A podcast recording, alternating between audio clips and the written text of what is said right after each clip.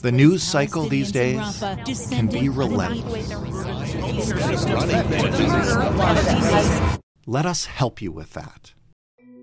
I'm Jordan Heath Rawlings, host of The Big Story, Canada's most interesting daily news podcast. Every day, we stop that news cycle in its tracks and examine one big story in depth, something that matters to Canadians. You can find The Big Story every morning for free at Frequency Podcast Network or wherever you get your podcasts.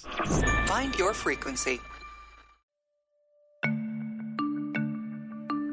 During this pandemic, there's been no shortage of interventions from all levels of government to help Canadians. I'm sure you already know this because they make sure to tell you about every last one of them.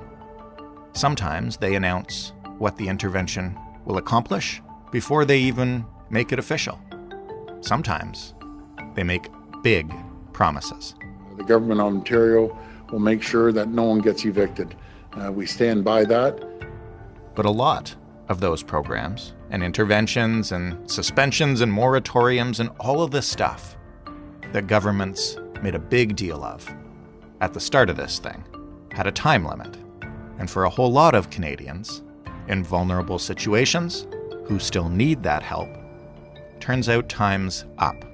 It was a day that sparked fear amongst many Toronto residents. Today, a moratorium was lifted on residential evictions, opening the door to hundreds of people potentially being kicked out of their homes in the midst of a pandemic. York South-Weston has one of the city's highest rates of COVID 19, and now it's seeing some of the highest eviction rates, too. In this era of COVID 19, hearings are being held virtually through Microsoft Teams. They might not even have the technology to attend, or sometimes might not even get a notice of a hearing at all.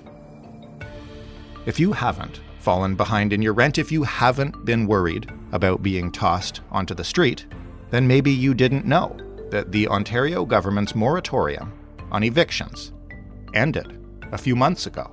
They certainly didn't make a point of blasting that notice out to all Ontarians. But whether you realized it or not, that moratorium expired. And last month, when eviction hearings began again, all hell broke loose. And now, the government is trying to find a way to clean up the mess.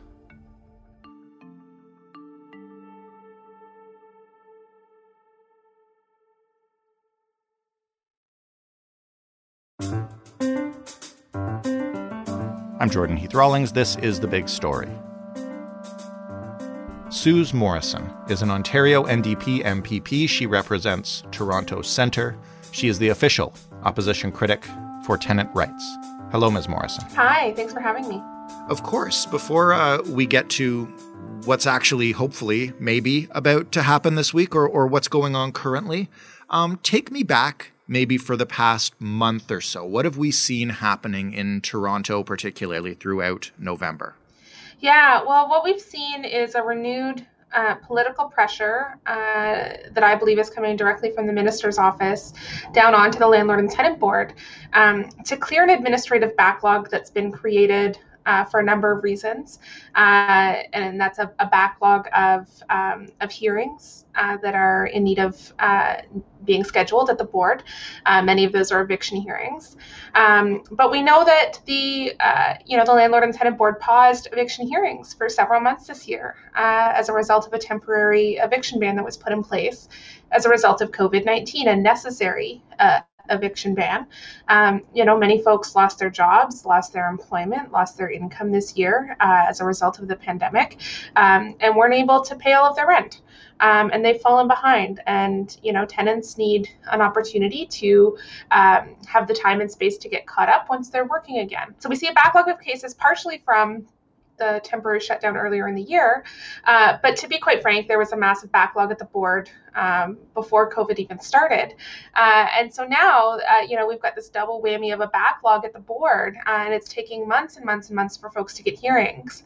And you know, instead of addressing the the crisis that's unfolding uh, in our housing sector, with thousands of folks about to fall into homelessness in the next few months as a result of uh, economic struggles from COVID nineteen, um, you know, the board has decided to move its hearings into an online format so that they can continue having them even though our cities are in lockdown and they're they're moving through these eviction hearings as fast as as possible. Uh, but you know, we're hearing from uh, legal experts and advocates on the ground that these online hearings are just disastrous. I'm going to ask you a little bit more about those hearings in a minute, but first, I'm just going to I'm just going to play the average citizen who probably hasn't been uh, paying attention to every last uh, movement by this government or or many others. I thought that at the beginning of the pandemic, the government said that nobody would be evicted uh, due to COVID, and that's where that moratorium came from. Where did it go? When did it go? Yeah, that's really interesting. And I mean, those are Doug Ford's own words. I mean, Doug Ford himself stood up and said no one would lose their home as a result of the pandemic. And that's turned out to be not true. So the original uh, eviction moratorium was actually tied to a court order um, it was a judicial order that was based on the original state of emergency. So, back in March, when the province declared a state of emergency, a whole bunch of measures were brought into effect. And part of them was, uh, you know, in a state of emergency, people can't be evicted. What we saw happen in the summer months when the legisl- legislature came back into session uh, was the Conservative government passed a bill that effectively, and, and they did this very, very quickly and quietly, um, and rammed it through the legislature in a matter of a handful of days. And uh, this bill basically gave the government uh, the authority of emergency measures, the power of emergency measures, without any of the oversight of the legislature and without having to be in the technicality of a state of emergency. So they, they, they gave themselves all of these special extra emergency powers with no oversight. But what that meant was, on paper, we came out of a state of emergency back in the summer. And so the government then went back to the judge that had originally issued the eviction moratorium and said, look, we're no longer in a state of emergency. And the, the judicial order stopping evictions uh, was lifted, um, you know, under the, you know, legal assumption that we weren't in a state of emergency, but those emergency powers were still retained just in a different way. And it wasn't like our communities weren't still in crisis. You know, we were weeks away at that point from uh, the entering the second wave, um, and we're now up to you know case counts of over 2,000 uh, cases a day here in Ontario. Uh, with several of our cities back in uh, in lockdowns, um, including here in Toronto. Uh, there's there's literally nowhere for, for folks to go, um, and a lot of these evictions are you know families, working class people who lost their jobs this year uh, through no fault of their own. Tell me a little bit about those virtual hearings. I understand you've seen some of them. Can you just describe them? Yeah, uh, I have seen some of them. I've sat in uh, on a block of hearings. Um, I'm hoping to maybe sit on a handful more uh, later this week. It's chaotic. You know, the first thing that happens when you when you sign on is um, when you have to remember, you know, your hearing. So if you're a tenant going through an eviction hearing, you're scheduled in a block. So you're given a um, a couple of hours of a window and you have to be in that call for that whole duration. Uh, and the adjudicator can call your case anytime in that window. Um, so, you know, if you're a working class person, you may have to take a whole half day off work to even participate in that hearing to begin with. So, if you're able to sign on, which is the first biggest barrier, uh, we're finding that tenants aren't even getting connected into their own hearings uh, for a lot of reasons. Uh, one, there's a presumption that everyone in the province has access to uh, phones and internet and computers. Uh, and that's not true.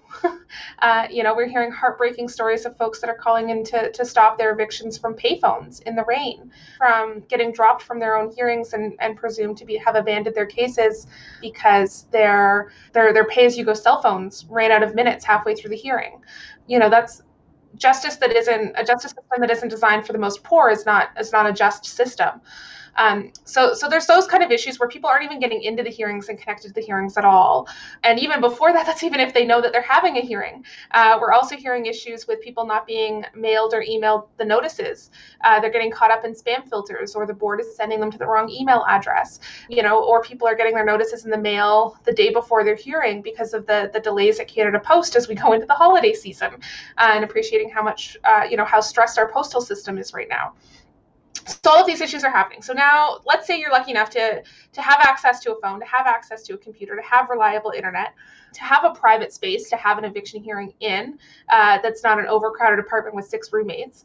You make it into the hearing. Well, now you're in this block and they're riddled with technical issues with the adjudicators who can't you know figure out how to keep people entirely mute with disruptions uh, confused elderly tenants who don't uh, necessarily speak english as a first language you know just kind of crying hopelessly and helplessly into the phone lines. You know what do i do? What do i do? You know they don't understand that they're in a uh, you know, a virtual hearing with dozens of other people. They think it's just their hearing, um, and they're trying to talk and be heard, and it's it's creating chaos in the in these virtual rooms.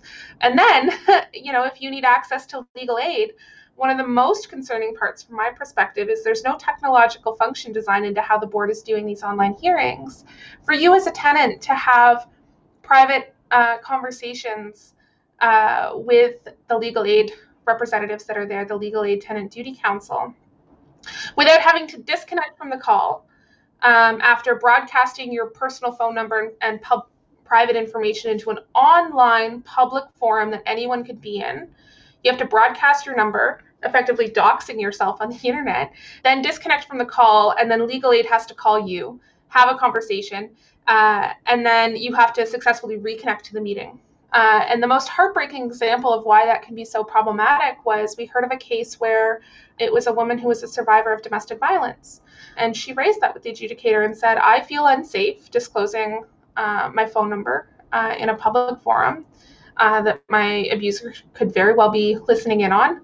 There, there has to be another way for me to connect with legal aid. And there was absolutely no accommodation made, and and uh, you know no compassion or empathy uh, to resolve that situation safely for, on on the part of the adjudicator why are they such a mess and who is responsible for it? I mean, I know uh, your position is that in the macro, uh, this is a failure of the conservative government, but I don't want to talk about that just now. Like, what's happened on the ground to make this such a disaster? Well, to be quite honest, you know, I, I, do think it's a politically motivated issue. Back in January, before COVID even started, there was this administrative backlog that was building um, as a result of the, the government not appointing enough adjudicators. Well, so then what happened? Well, you know, at that point, landlords and tenants were getting, you know, quite frustrated with the system. Uh, you know, both sides were putting in applications and waiting upwards of six months to get hearings. It wasn't, it, the system wasn't working before COVID happened. And so in January, the Ontario Ombudsman uh, launched an investigation into the landlord and tenant board. And for the last year has been working through you know what those you know systemic and you know frontline issues with the board are.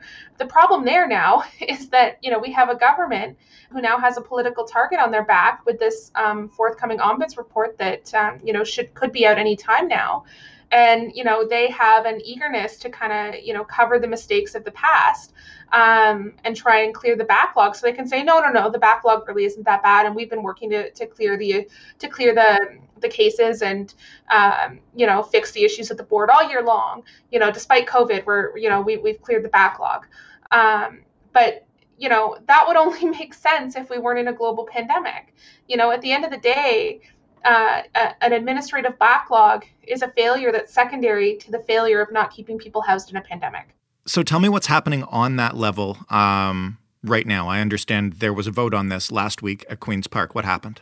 Yeah, yeah. So the debate was originally scheduled for uh, Wednesday evening, um, and when we came into the House on Tuesday, I mean, we were almost done. The House was only sitting for two more days, um, according to our legislative schedule. We come in on Tuesday, and uh, the government House Leader motions to adjourn the House.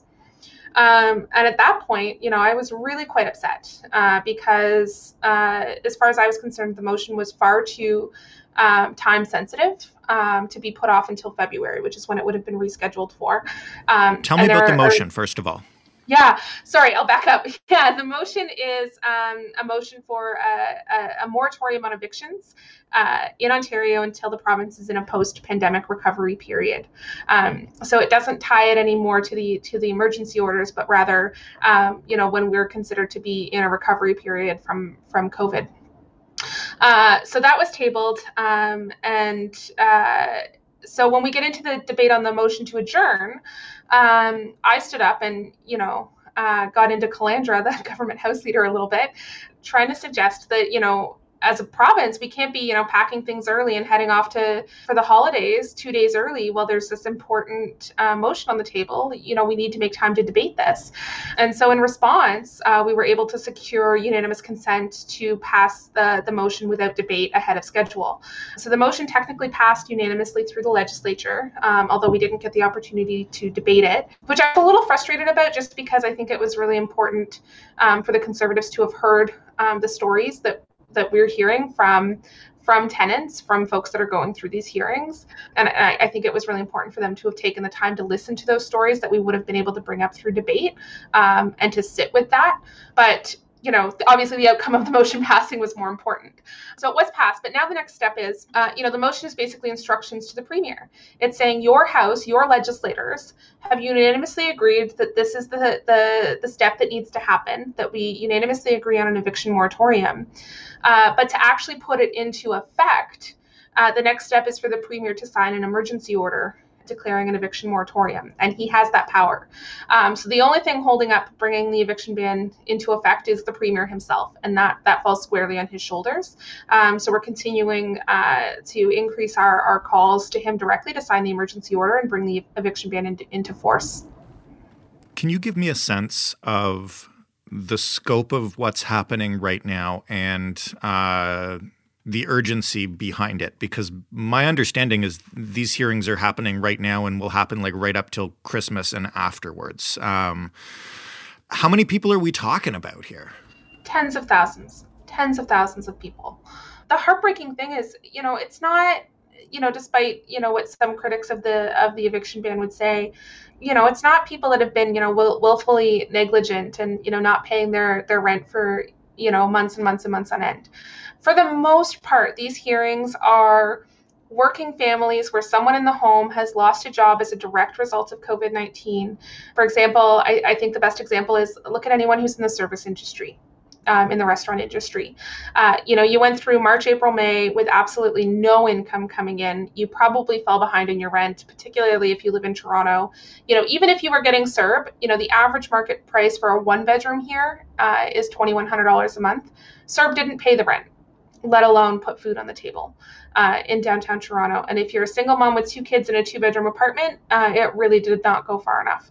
So, I mean, that's the first piece. So you lost your job, uh, you know, and, and, but maybe you got into the summer, you know, the patios and the bars reopened there for a little bit for a couple months, you know, so as, as a, you know, maybe you're a chef or, or a server in the restaurant industry you got back to work for a few months. Um, you know, you started paying your rent every month on time. Um, you started paying an extra couple hundred dollars a month to chip away at the, um, you know, the debt you'd incurred um, in back backed rent for you know March, April, and May. Uh, you know, you were making good progress in good faith, paying every month on time.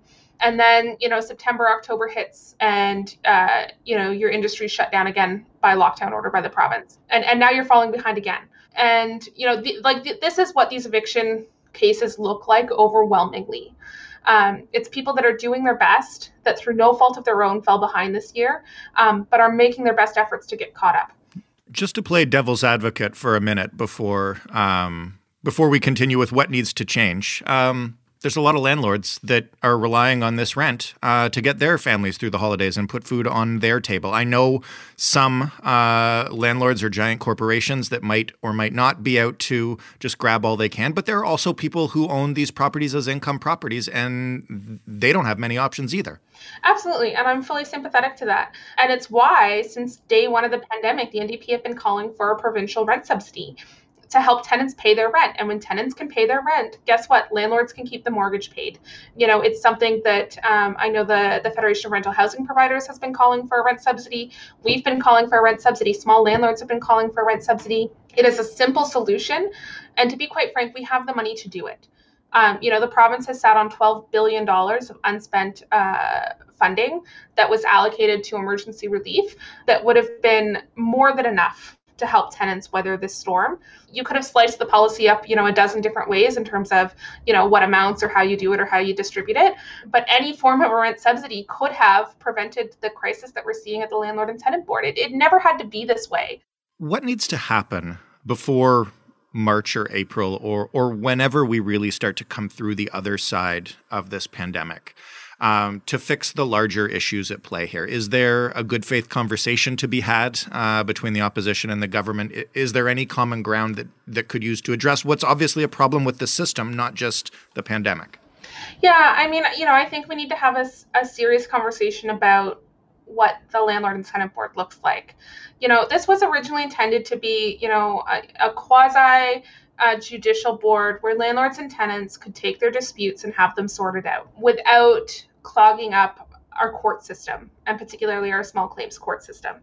It was supposed to be, you know, uh, almost a, a, customer service like environment uh, where people come get get help, get mediation, sort through their problems. It has somehow over the years navigated away from that into more of a court like setting where tenants uh, don't have a whole lot of power anymore in that system. You know, even when you come into the hearings, it's the the, the amount of judicial language that's made its way um, into those bodies makes it very confusing for for the layperson to understand.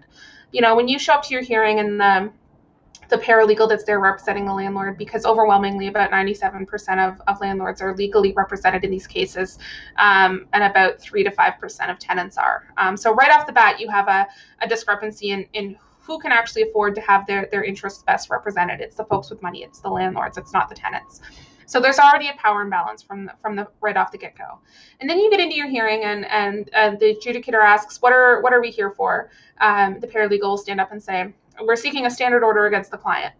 Uh, you know, how many tenants understand that the word standard order means eviction, hmm. right? Yeah. Uh, we're seeking a standard order, right? Like the, the language is so codified that, you know, and especially if you, if you don't speak English as a first language, um, you really do not understand the implications of what's happening.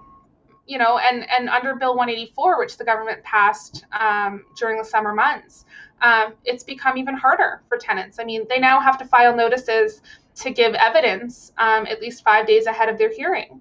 You know, they think that that, that their their day in court is, is their time where they can come and show up, share their side of the story, make their case, show their evidence. Because a lot of the times, you know, the landlord's version of the story isn't the only one. Um, and tenants may have outstanding issues. You know, maybe they were partially withholding rent uh, because the landlord refused to, to pay for pest control. And so they paid for an exterminator out of pocket and now they're being taken to court for an eviction for non-payment of rent when there was a valid maintenance expense that the tenant incurred out of pocket and deducted legally from their rent. You know but the landlord doesn't care and they see it as a quick and easy way to get a uh, you know a tenant out so they can turn turn the unit around and, and jack up the rental prices. You know these are the types of things we see you know and now tenants have to know that they have to give notice you know to raise a new issue in a hearing. The legal threshold and the legalese that's made its way into the board has made it, you know, quite onerous and difficult for tenants to navigate without legal help. And then side by side with that, we saw, you know, massive cuts to legal aid by, by 30%. Um, you know, legal aid doesn't have the capacity anymore to attend all of these hearings. You know, it's an incredibly frustrating process. And, and I would say it's an absolute farce of justice at this point. When tenants lose, they fall into homelessness and it is the, the the social cost of that is you know the extra shelter beds we have to fund. It's the extra housing workers we have to fund. It's you know extra healthcare costs we incur when people end up in in the emergency department instead of a shelter because they can't get a bed. You know we pay for these evictions whether we like to real whether we like to accept it or not. Ms. Morrison thank you so much for helping us uh, through this legal maze today. Yeah thanks for having me Suze Morrison, Ontario NDP MPP for Toronto Centre, official opposition critic for tenant rights. That was the big story. For more from us, we're at thebigstorypodcast.ca. You can talk to us on Twitter at thebigstoryfpn. You can email us to tell us why Ms. Morrison's wrong, to tell me why I'm wrong, to tell me anything you like. The address is The Big Story Podcast, all one word, all lowercase, at rci.rogers.com. If you find this podcast in your favorite player and you have not yet rated and reviewed, give us a Christmas present with a nice one. I promise you, we read every one. Thanks for listening. I'm Jordan Heath Rawlings. We'll talk tomorrow.